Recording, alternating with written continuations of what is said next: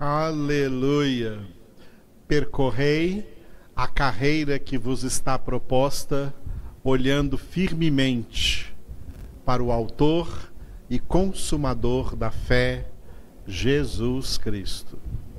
Aleluia! Essa carreira é uma carreira de santidade, porque o caminho do Senhor é caminho de santidade. Terceira e última parte da nossa congregação. Estamos no livro dos Atos dos Apóstolos, terminando, pela graça de Deus, hoje. Hoje nós vamos terminar o capítulo nove.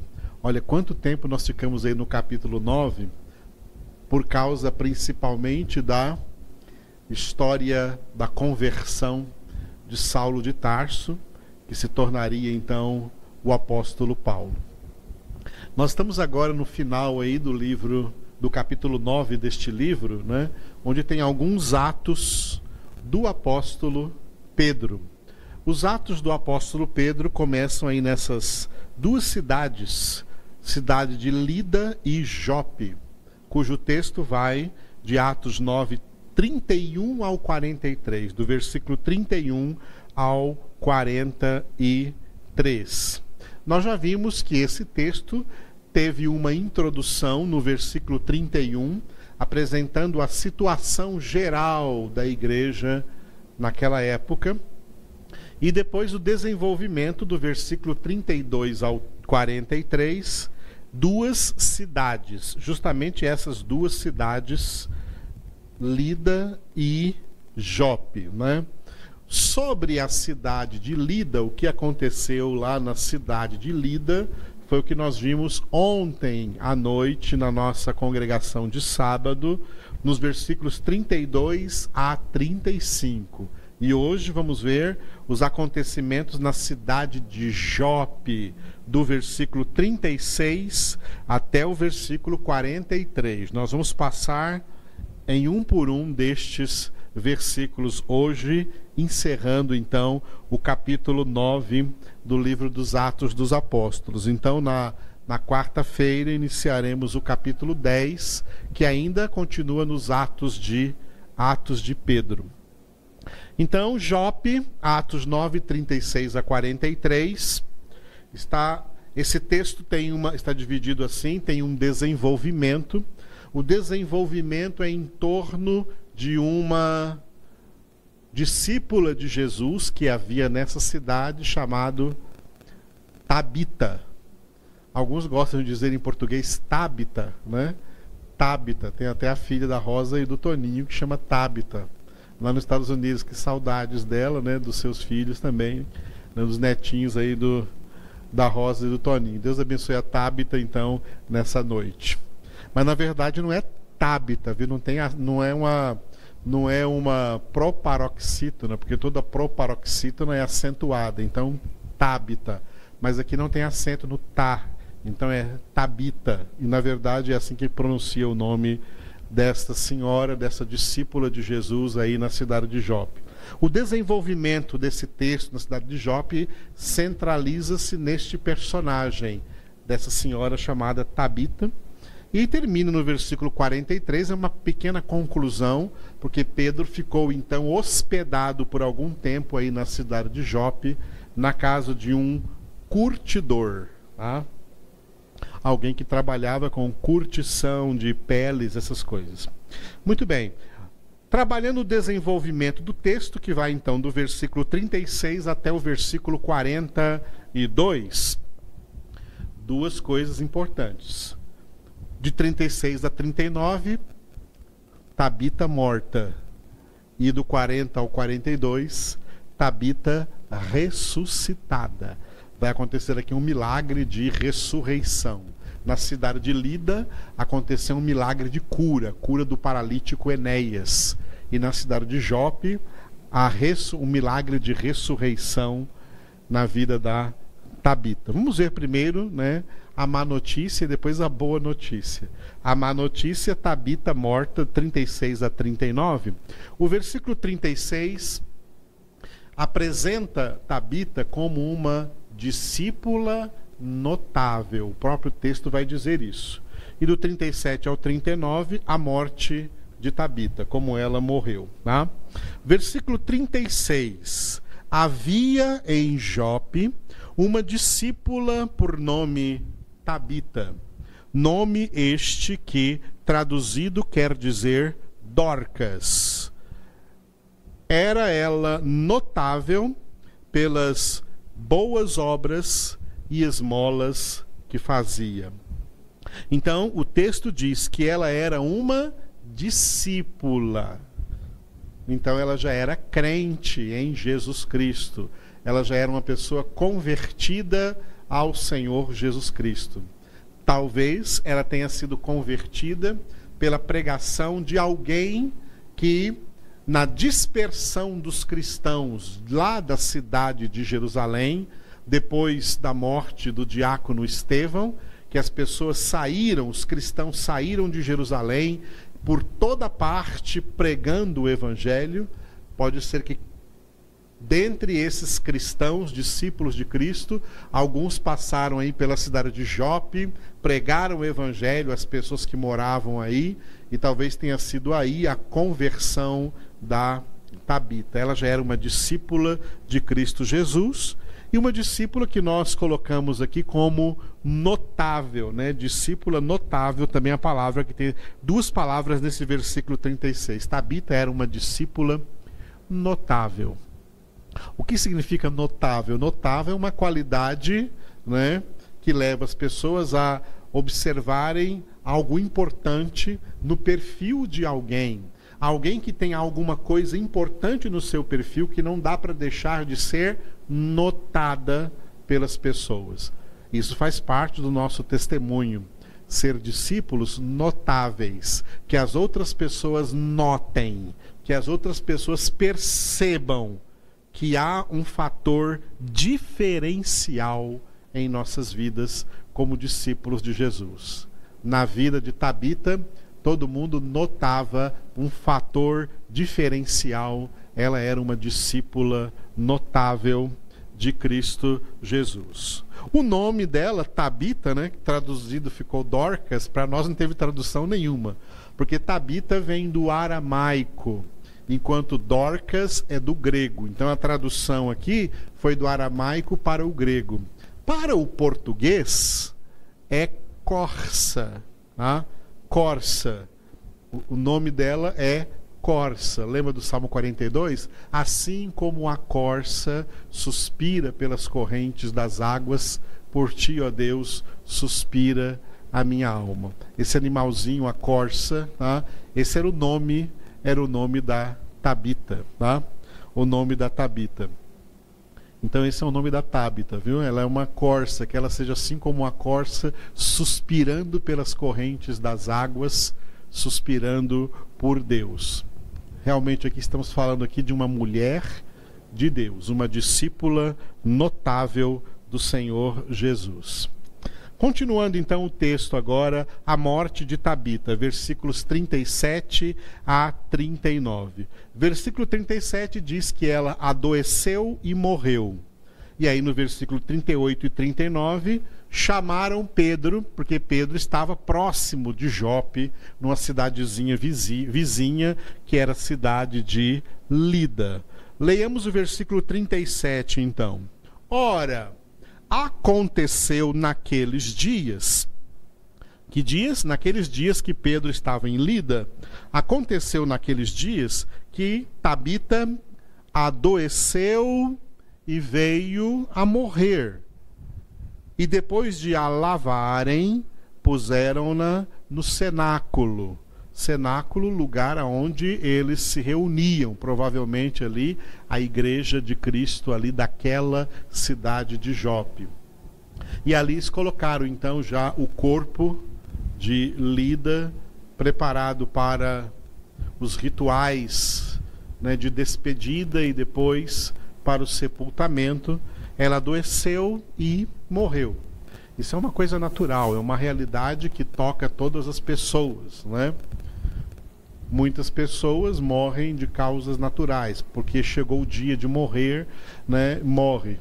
mas algumas morrem mediante alguma doença, como resultado de alguma doença. Isso aconteceu também com Lázaro, o amigo de Jesus, né, o amigo íntimo de Jesus, Lázaro, que nós lemos em João capítulo onze, também adoeceu e morreu, e quando Jesus chegou lá, já havia quatro dias que ele estava sepultado, mas o Senhor mesmo assim operou ali um milagre da ressurreição. Lida, aqui desculpe, Tabita também adoeceu e veio a morrer, né? Então o pessoal, claro, de Jope estava chocado com isso, era uma pessoa que eles amavam. Nós nos entristecemos, nós temos um sentimento de comoção, de tristeza, quando pessoas chegadas, pessoas que nós amamos, morrem. E nesse caso, a igreja de Cristo em Jope estava de luto diante da morte da Tabita. Quando ela adoeceu, pode ser que oraram por ela, mas ela não ficou curada, ela veio a morrer daquela enfermidade. Aqui não cita qual foi, qual foi a enfermidade. No entanto, durante esse processo de preparação ali para o que nós chamamos de velório, né, as despedidas, né, a palavra técnica é as exéquias, né, despedidas finais aí da Tabita, tiveram a ideia de chamar Pedro, sabendo que ele estava em Lida, na cidade vizinha. Então, versículos trinta e oito e trinta e nove, chamaram Pedro. trinta e oito, Pedro estava em Lida, e já no trinta e nove, já estava em Jope. trinta e oito, como Lida era perto de Jope, ouvindo os discípulos que Pedro estava ali, enviaram-lhe dois homens que lhe pedissem: não demores em vir ter conosco. Então, dois homens lá da cidade de Jope foram até Lida, chamaram o apóstolo Pedro, e o versículo de número trinta e nove mostra que Pedro atendeu ao chamado deles. Pedro atendeu e foi com eles. Tendo chegado, conduziram-no para o cenáculo.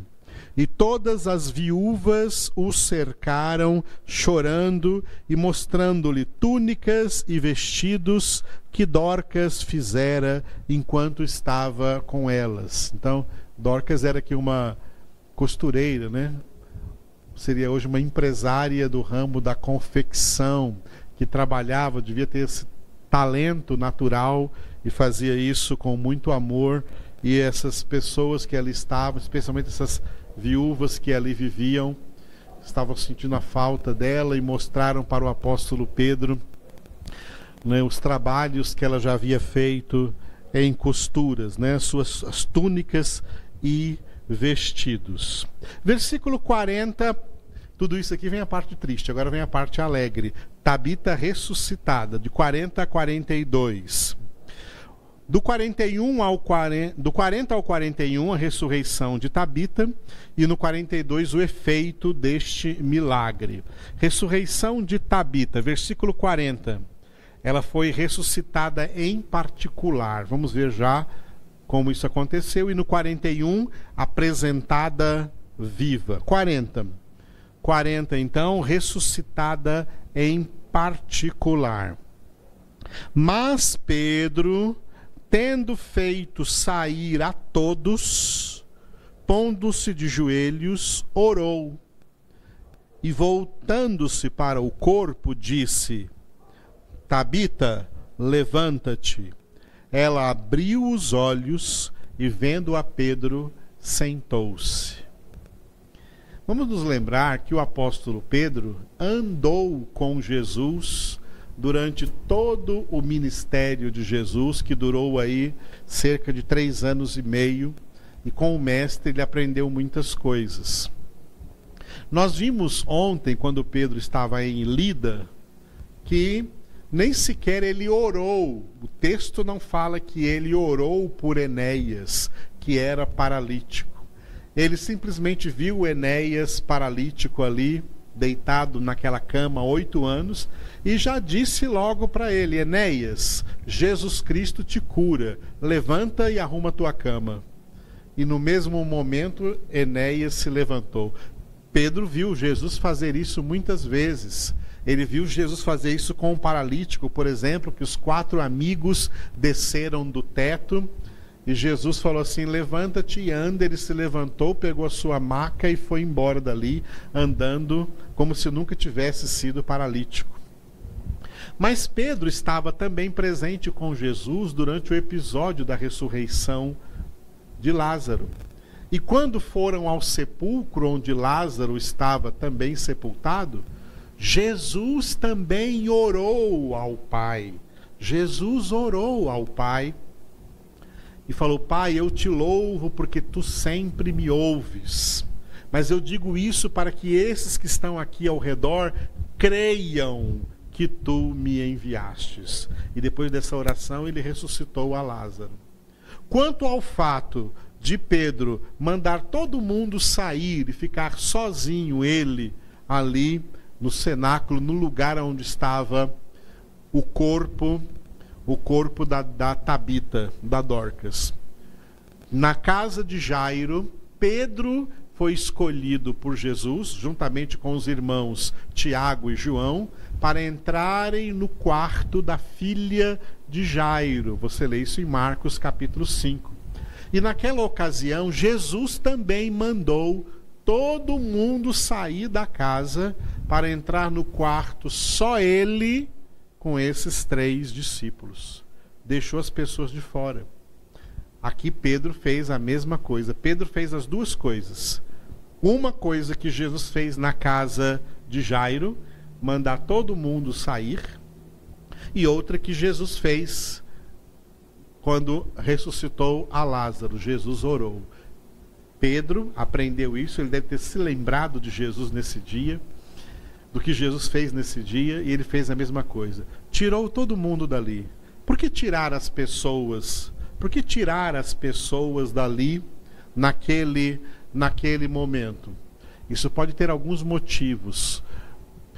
Um deles principal, que pode ser que haja alguém ali que não creia que isso poderia acontecer, que estava ali como um espectador para assistir uma coisa sobrenatural, um milagre se ele viesse a acontecer, e ali era um lugar aonde só poderia ficar alguém que tivesse plena fé no Senhor Jesus, ninguém duvidando que isso poderia acontecer. E por que então, por que então Pedro orou? Qual deve ter sido essa, essa oração de Pedro, né?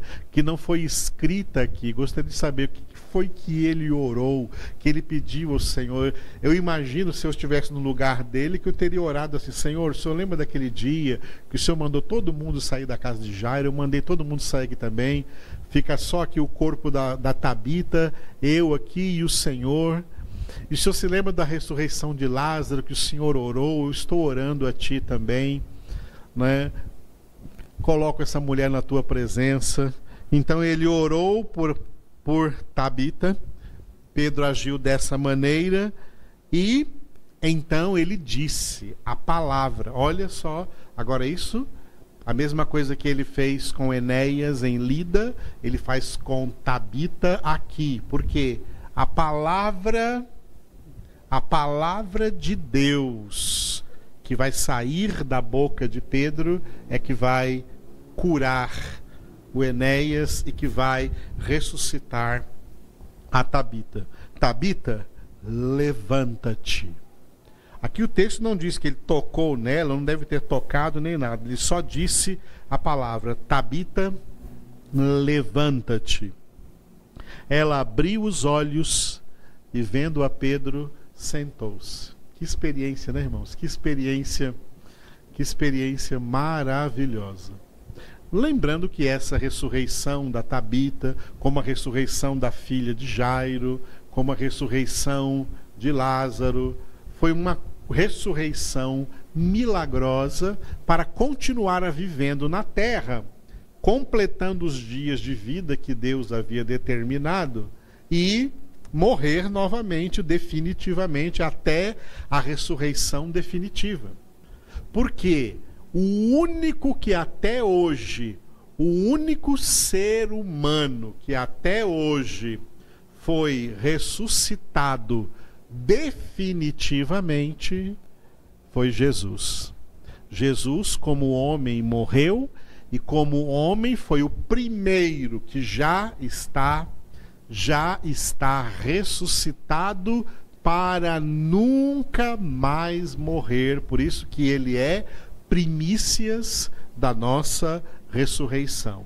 Aqui é um milagre que Deus também pode operar em dias, nos dias de hoje. Deus pode curar enfermos, Deus pode ressuscitar mortos, mas para continuar aqui ainda, porque a ressurreição definitiva só aconteceu até agora com Jesus. É por ocasião da vinda de Jesus que os que morreram em Cristo ressuscitarão primeiro. Serão também ressuscitados. Você pode ler isso em primeira Tessalonicenses, capítulo de número quatro.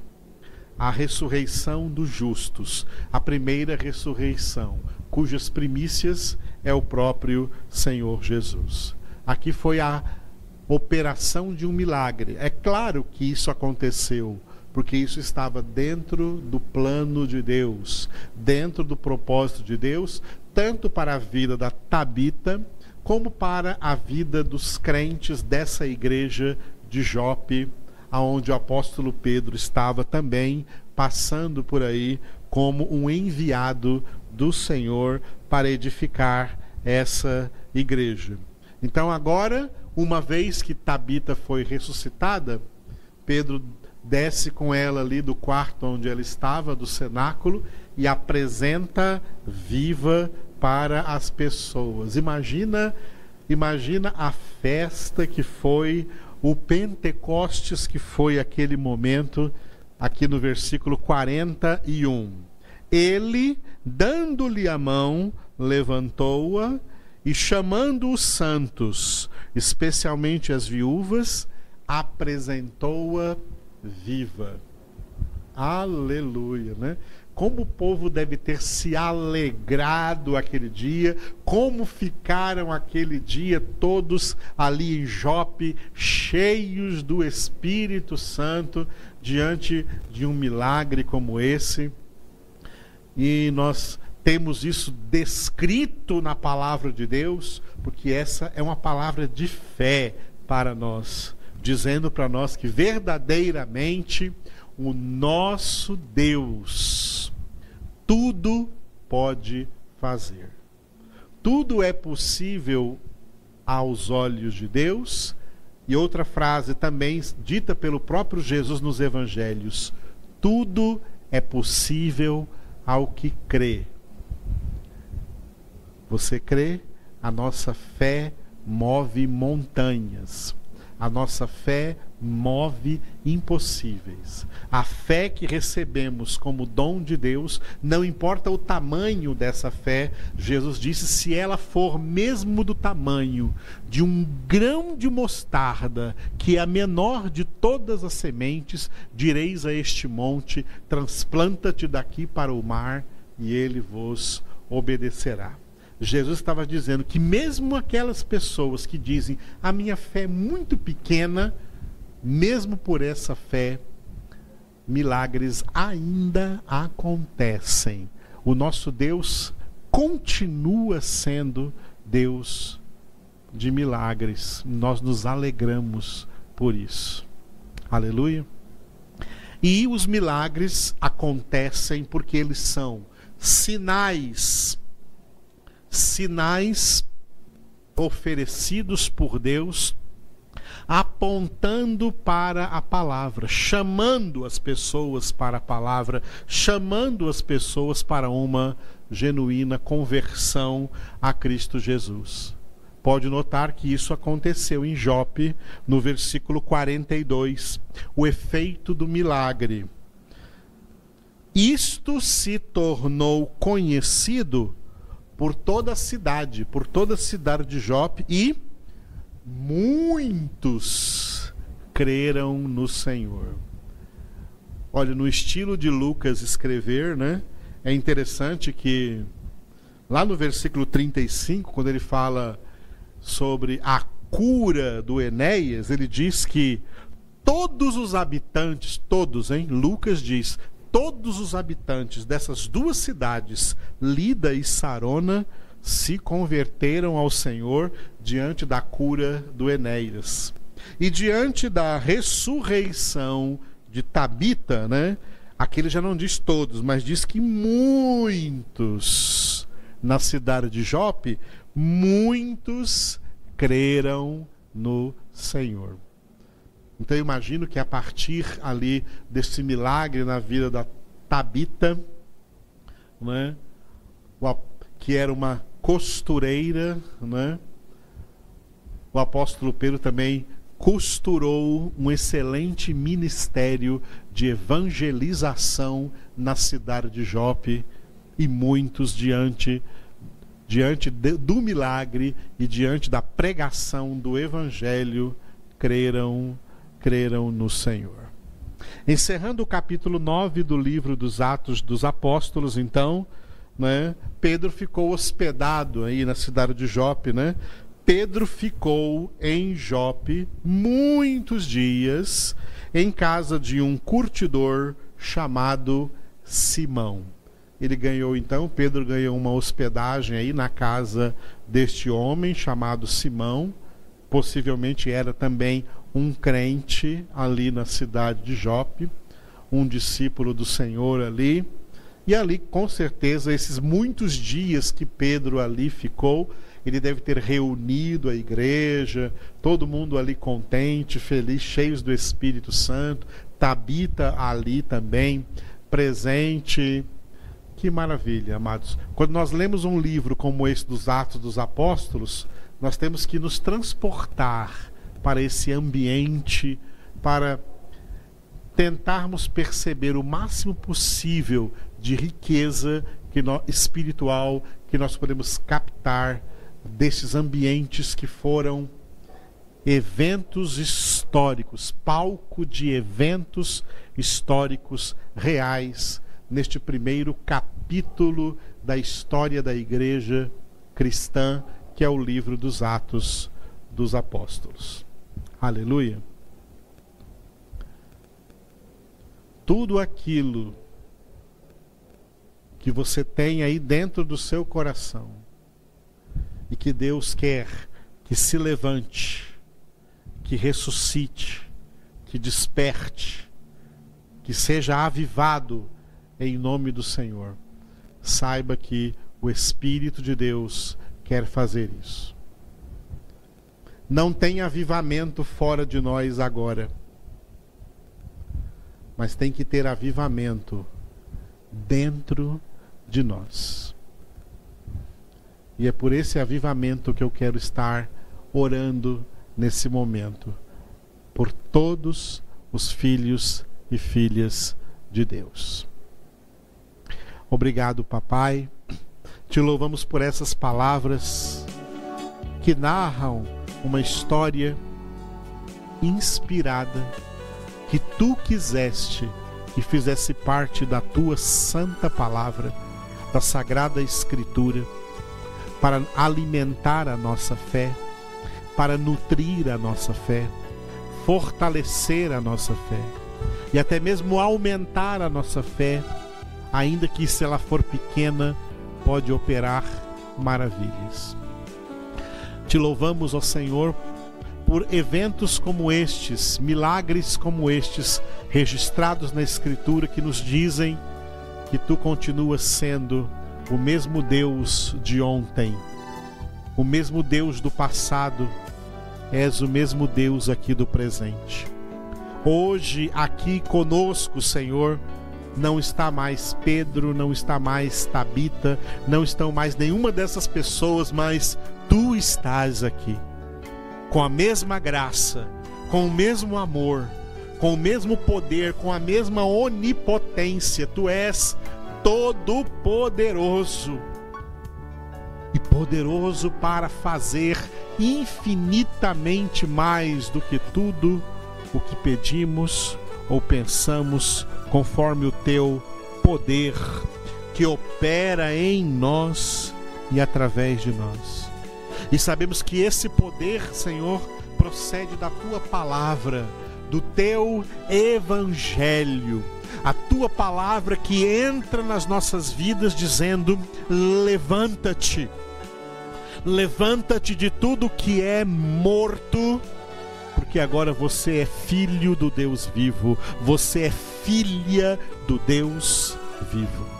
Que o Senhor desperte agora o nosso interior. Desperta-nos, Senhor. Reaviva, traz reavivamento espiritual para os teus escolhidos, para o teu povo, que eles sejam agora cheios do teu Espírito Santo, transbordantes da tua graça, transbordantes da tua verdade, da tua palavra, do teu conhecimento, e sejam instrumentos do Senhor no meio deste mundo de trevas, no qual nós temos que brilhar como luzeiros, preservando a palavra da vida. Toca, Senhor, em todas as casas agora, em todas as famílias, em todos os casais, em todos os filhos, em todos os relacionamentos. Une o teu povo ao redor da tua verdade, da tua palavra, e enche-os com teu espírito, com teu amor, com a tua graça e com o teu poder, em nome de Jesus. Amém.